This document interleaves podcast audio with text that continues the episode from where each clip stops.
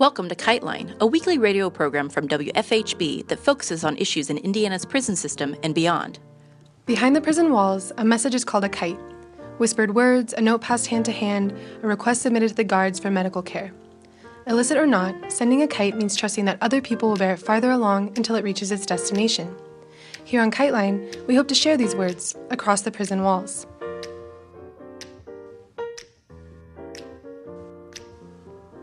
Before we get started with this week's theme, we want to share some prison related news. Frontlines of Justice reports that more than 200 organizations are calling for the New York City Council to pass the Right to Know Act into law to help end police abuse. The act promotes police accountability in New Yorkers' everyday interactions with the NYPD in an effort to prevent abuses and unconstitutional searches taking place in communities throughout the city.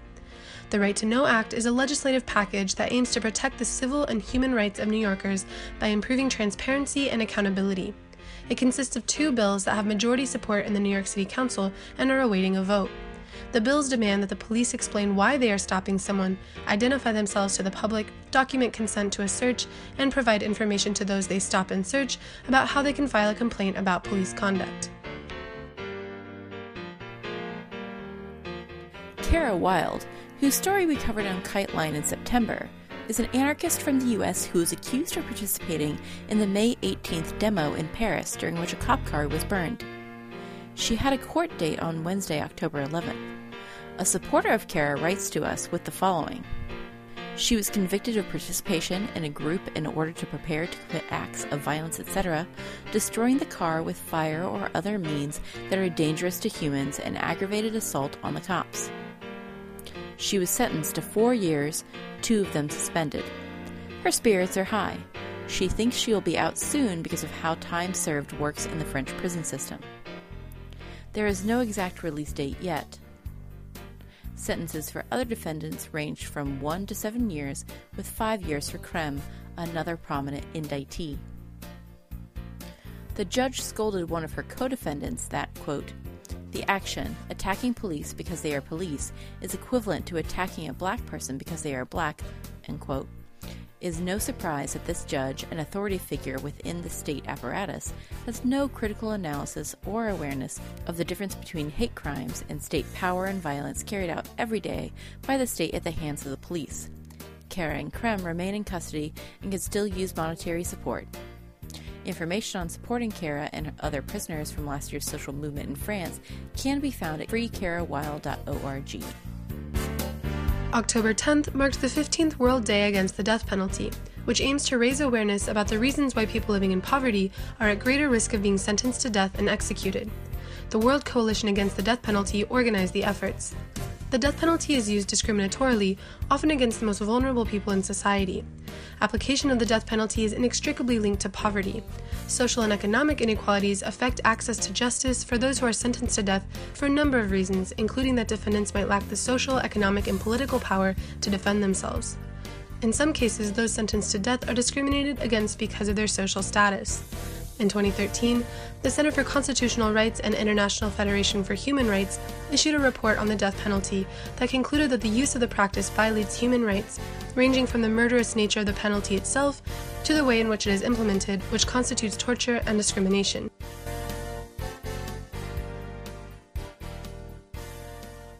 On Kiteline this week, we share the first part of a lecture by Elizabeth Hinton, delivered at IU on October 12th. In her talk, she traces the creation and rise of mass incarceration as a strategy of America's ruling class. Her historical research, which culminated in a book last year called From the War on Poverty to the War on Crime, demonstrates that the explosion of prison construction predated any rise in crime, but was instead a response to the spread of social unrest and black protest. Here she is. The federal government's long term response to the civil rights movement is essentially the question at the center of my book, which examines the development of the war on crime from its origins in the war on poverty through the rise of mass incarceration and the war on drugs in the 1980s. And I draw from newly declassified presidential archives from the Kennedy, Johnson, Nixon, Ford, Carter, and Reagan administrations to trace the punitive transformation of domestic policy from the mid 1960s onwards. So, more than anything, I think the book provides uh, necessary perspective to understanding the process that gave rise to the contemporary atrocity of mass incarceration in America, which, as you know, is a phenomenon distinguished by a rate of imprisonment far above all other industrialized nations, and that involves the systematic confinement of entire groups of citizens. So, given the, tri- the priorities of the Trump administration, when Black Lives Matter and Make America Great Again are two of the most prominent catchphrases in the nation, it's clear that we've really reached a breaking point, a crossroads. And it's unclear exactly which way we will go. I may not have all the answers, but I think the book makes two critical interventions that I hope will help lead us towards alternatives. The more obvious one that Michelle mentioned is the thoroughly bipartisan nature of the rise of the modern carceral state and mass incarceration. Liberals and conservatives built consensus that consistently supported the militarization of urban police forces, harsh sentencing provisions, and the expansion of the prison system due to their own shared set of assumptions about black Americans, poverty, and crime. And other scholars have made this point. So Naomi Murakawa, Marie Gottschalk, and Heather Thompson come to mind. But I also ask readers to come to terms with how policymakers' own racism limited the possibilities of the war on poverty and by extension post-war liberalism in new ways to essentially rethink the war on poverty. And I think that these discussions about some of the limits of liberalism and the fact that liberals can be racist too are, are discussions that uh, new generations are really asking. The movie Get Out, in many ways, that I'm sure a number of you have seen, was really kind of asking us to come to terms with um, white liberal racism. The book's second intervention is a bit more complicated. I aim to show that although the rise of the carceral state is often presented as a response to crime waves and violence, long before violent crime actually came to low income black and brown neighborhoods, and long before the launch of the war on drugs in the 1980s, federal policymakers and the social scientists they consulted decided that a generation of black youth were criminal, or what they called potentially delinquent, and so, thus, we need to understand the, the rise of national law enforcement policies as preemptive. They were intended to manage the effects of poverty and inequality in segregated urban areas and have operated in this manner for the past half century. So, I'd like to share with you today what I think is uh, one of the most profound and devastating examples of this preemptive dynamic. And I think it's the most important finding of my research. By examining the ways federal policymakers reimagined, reshaped, and redesigned America's carceral landscape in the 1970s, this afternoon I hope to provide at least part of the answer to the question of how and why the U.S. came to house the largest prison system on the planet. For the strategies national officials developed during this critical decade spawned the institutional and technical framework that firmly set the nation on the road to mass incarceration. So historians have acknowledged the ways in which previous forms of confinement and bondage had rested explicitly on the exploitation of black labor, and, and scholars have pointed out the fact that contemporary prisons have evolved into a band-aid for the problems of poverty and deindustrialization. The rise of the punishment sector stimulated rural economies and provided jobs to hundreds of thousands of disproportionately white Americans in the moment when domestic manufacturing shifted overseas. So I'd like to highlight two other crucial new developments of the 1970s that marked a unique transformation of the American penal regime. First, after the enactment of monumental civil rights legislation and in the immediate context of widespread urban rebellion, the federal government became actively involved in state level corrections for the first time. And second, as a direct result of this federal intervention, the American carceral demography shifted from majority white to majority black and brown in the 1970s. Although ascendant numbers of black Americans were imprisoned at a far higher frequency following the Civil War, until the 1970s, they constituted roughly a third of the nation's prison population. Only after federal policymakers started investing in crime control measures did black Americans encompass roughly half of the nation's incarcerated citizens. Those of us seeking justice reform tend to think of this shift towards the mass incarceration of black and Latino citizens as the product of sentencing laws and racial profiling, while federal officials and researchers who implemented these new measures justified the escalation of punitive programs as a seemingly natural response to high rates of reported crime and violence in segregated urban neighborhoods. Based on my readings of pre- previously confidential files and correspondence among officials in the Nixon administration and the Bureau of Prisons, however, I have come to understand this transition as the outcome of the desires of federal representatives who began to actively envision and plan for the dramatic growth of the penal system shortly after the election of 1968.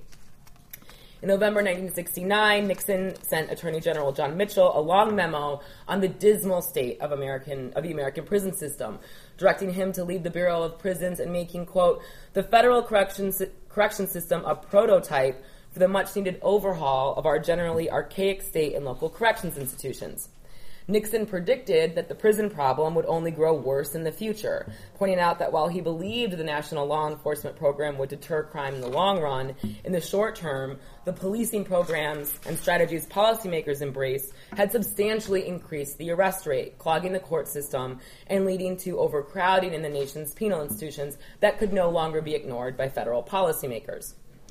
Against the backdrop of Nixon's crime control measures, a sampling of which I'll discuss in a bit, was an ongoing prison construction project that began in the spring of 1970 when the president ordered Mitchell and the Bureau of Prisons to develop a 10 year long range master plan that would modernize the nation's prison system. An internal and confidential Bureau document, the long range plan was originally intended for high Nixon officials and Bureau of Prisons administrators. The construction project was essentially an in house planning operation, and thus its content, contents did not reach the public until authorities broke ground on the new prisons. Mitchell, Norman Carlson, who was the director of the Bureau of Prisons from 1970 to 1987, which, as you probably know, was an extremely critical period, and the other officials involved in, in, developing the plan failed to include even policymakers in their discussions, instead, bringing in a small advising panel with unnamed legal experts and psychologists who served as a sounding board for the top secret team. The plan they devised was nothing short of a blueprint for a penal revolution. And here's a picture of Nixon, Mitchell, and Carlson. So it's, a, it's especially significant that when Richard Nixon took office in 1969, he inherited a penal system that had been shedding prisoners. The 1960s produced the single largest reduction in the population of federal and state prisons in the nation's history, with 16,500 fewer inmates in 1969 than in 1950. But despite this trend towards decarceration, following Nixon's call to expand the carceral state and under the auspices of his administration, the Bureau of Prisons prepared to double the number of federal penal facilities by 1980. Indeed, the Nixon administration's $500 million construction project, which amounts to more than 1.5 billion in today's dollars, represented an entirely new phase of investment in federal prisons.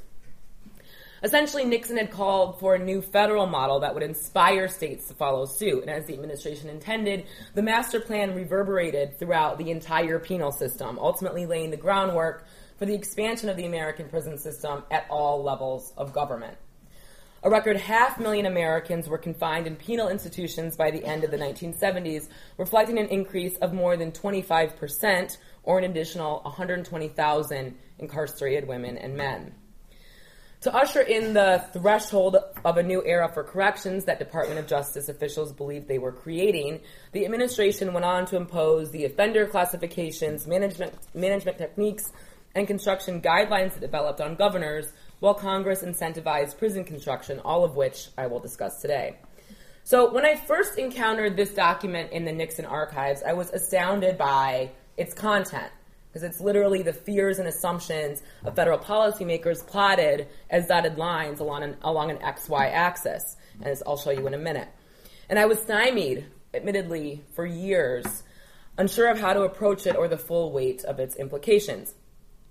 For the long range plan remains one of the starkest declarations of policymakers tor- turn towards manage- managing rather than ameliorating racial inequality through confinement more than a century after emancipation. My analysis of the long range plan reveals that the entire rationale for escalating the scale of penal confinement was based not on the reality of crime, but on prison population projections. So, this is a chart from the long range plan. It's a little bit blurry. It probably looks very blurry to you in the back. Um, that shows the ways in which the prison system escalates in relation to the passage of new laws. So, remember, this is this is this document is being made in 1970 and this last column here is the prison population projection um, for 1980.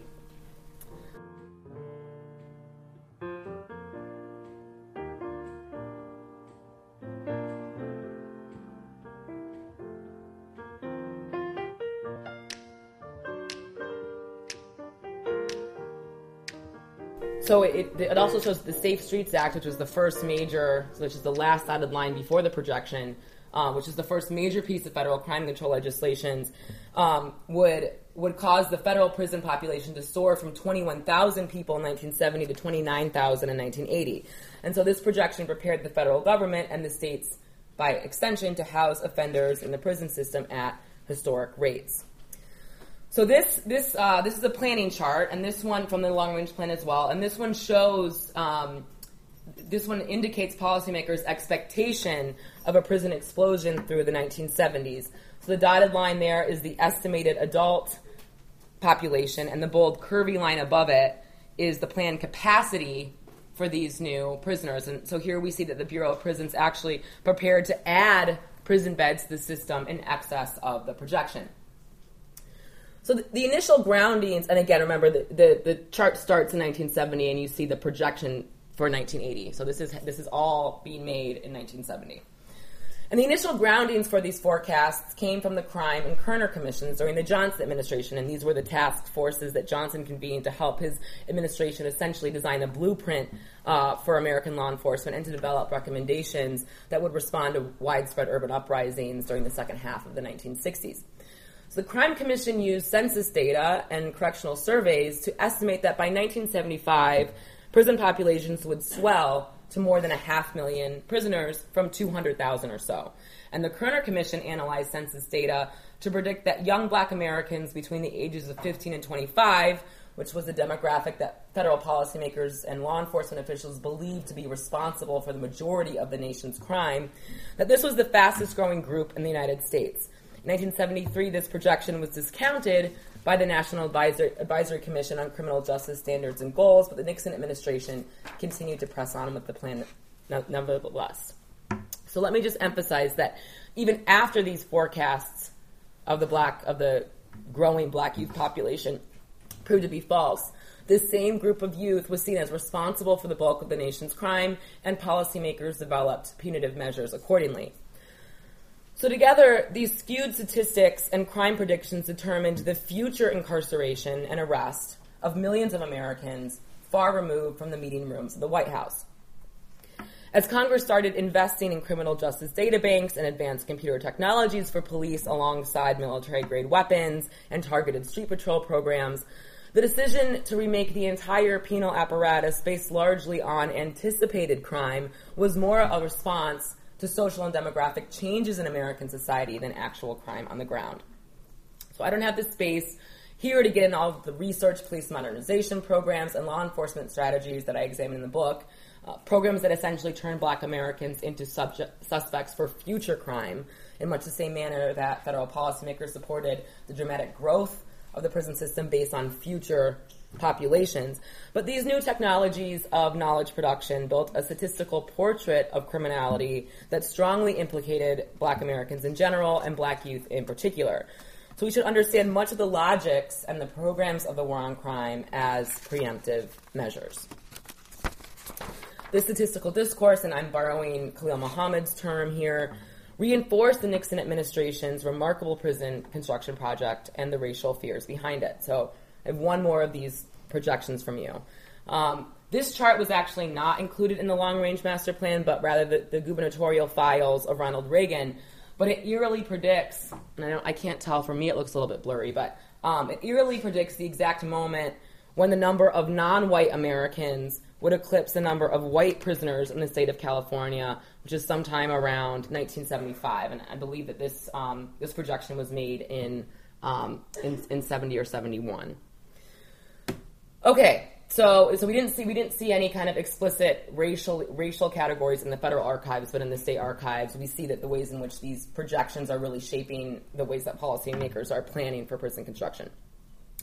So when the, the Bureau began working, the, the Bureau of Prisons began working on the long range plan in early 1970, many federal and state facilities had failed to provide each prisoner with a private cell of at least 75 to 80 square feet of personal space, which was the basic standard as determined by the United Nations and the federal government's own National Advisory Commission on Criminal Justice Standards and Goals. So this is a, um, a federal cell in the early 1970s. So the fact that many state and federal facilities had failed to meet these requirements, coupled with severe prison overcrowding in the era of the war on crime, provided the Nixon administration with a strong justification for the reconstruction of the prison system at all levels of government. The Bureau and its consultants devised four broad goals for the long range plan one, to reduce over, overcrowding, to replace antiquated institutions, to establish more humane conditions and to improve general security to increase the safety of both guards and prisoners. The Metropolitan Correctional Centers the Bureau designed, for example, were intended to offer, offer authorities in New York, Chicago, San Diego, San Francisco, Philadelphia, and other major cities a replacement for outmoded jails. Even more, the metropolitan centers extended the federal prison system from remote areas to the urban epicenter of crime. The long range plan initially called for 2,450 additional prison beds in the metropolitan centers and other federal institutions, a figure that grew as the Nixon and Ford administrations worked with the Bureau to revise the plan during the 1970s.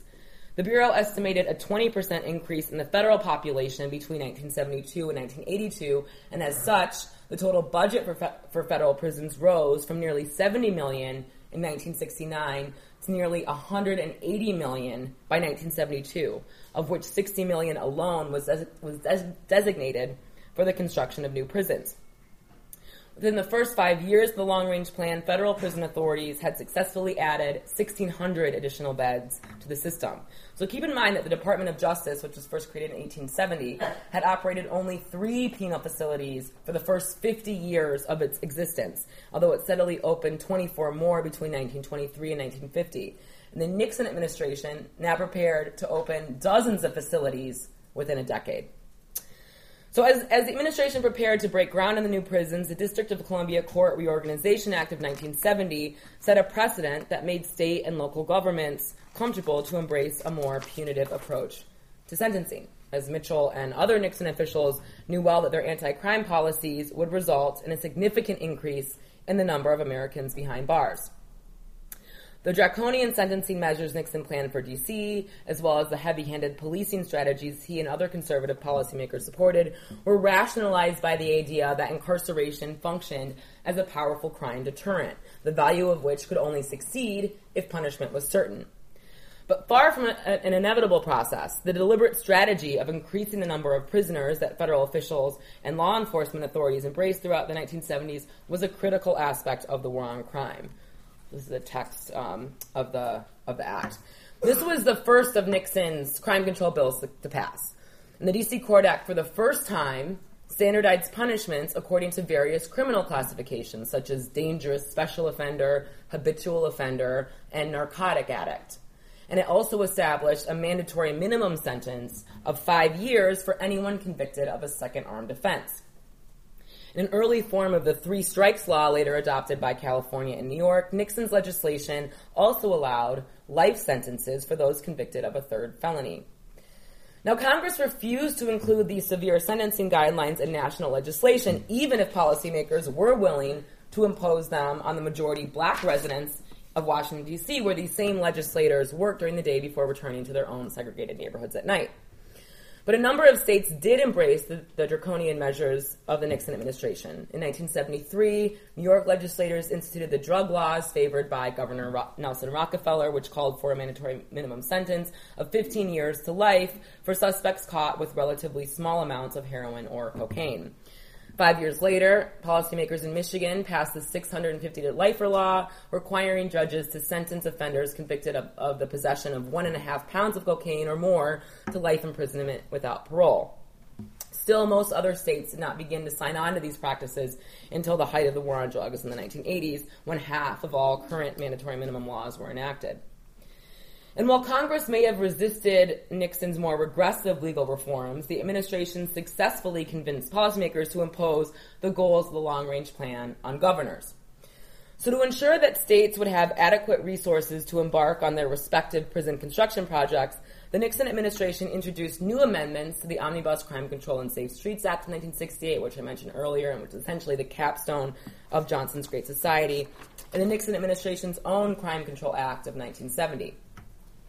Part E of the legislation created a new source of block grant and discretionary funding for the purpose of prison construction, renovation, and acquisition.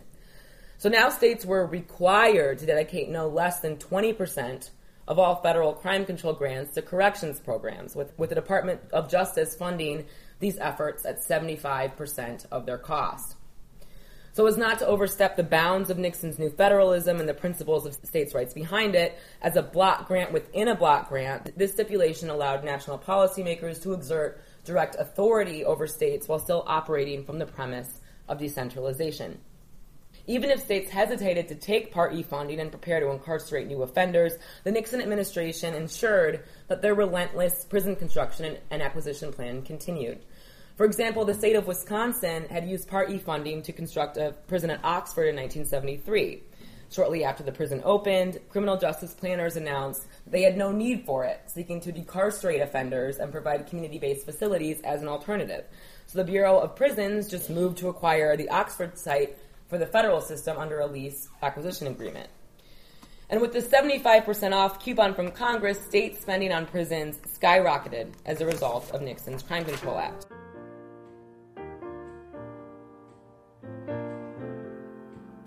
We'll follow up with the rest of Elizabeth's talk, as well as our interview with her about riots, race, and rebellion in the next episodes of Kite Line.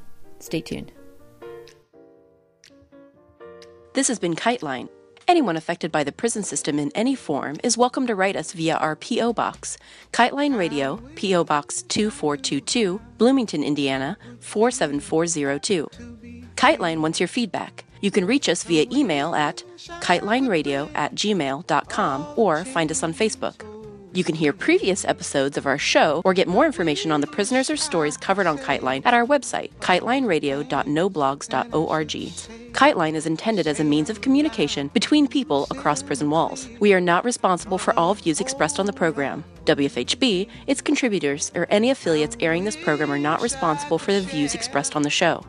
This has been Kiteline. Join us every Friday at 5:30 p.m. for more stories, news, and insights about the impact of prison on our communities. Thank you for listening.